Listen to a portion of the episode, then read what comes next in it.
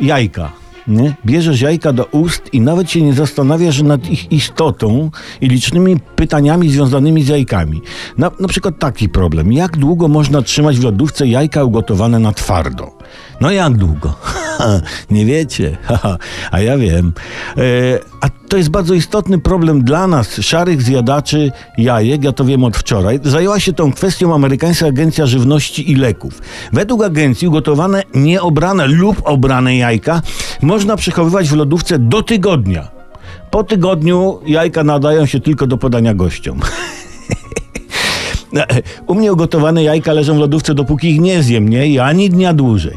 Jak mieć pewność, że zalegające ugotowane jajka w lodówce nie straciły swoich właściwości konsumpcyjnych? Amerykańscy naukowcy przytomnie radzą, by zapisywać sobie na karteczce, kiedy jajka zostały ugotowane prawda? To w przypadku jajek obranych. W przypadku jajek nieobranych po prostu zapisujemy datę na skorupce. Możemy jeszcze pierdyknąć jakiś śmieszny rysuneczek typu obłoczek albo coś, nie? Jak jeść ugotowane jajka, które wyjmiemy z lodówki? Oczywiście można pogryźć, nie? ale to łatwizna, ale agencja radzi, by je podgrzać do 75 stopni Celsjusza. Nie 74, nie 76, ale właśnie 75 stopni. Przyda się tutaj termometr kwarkowy.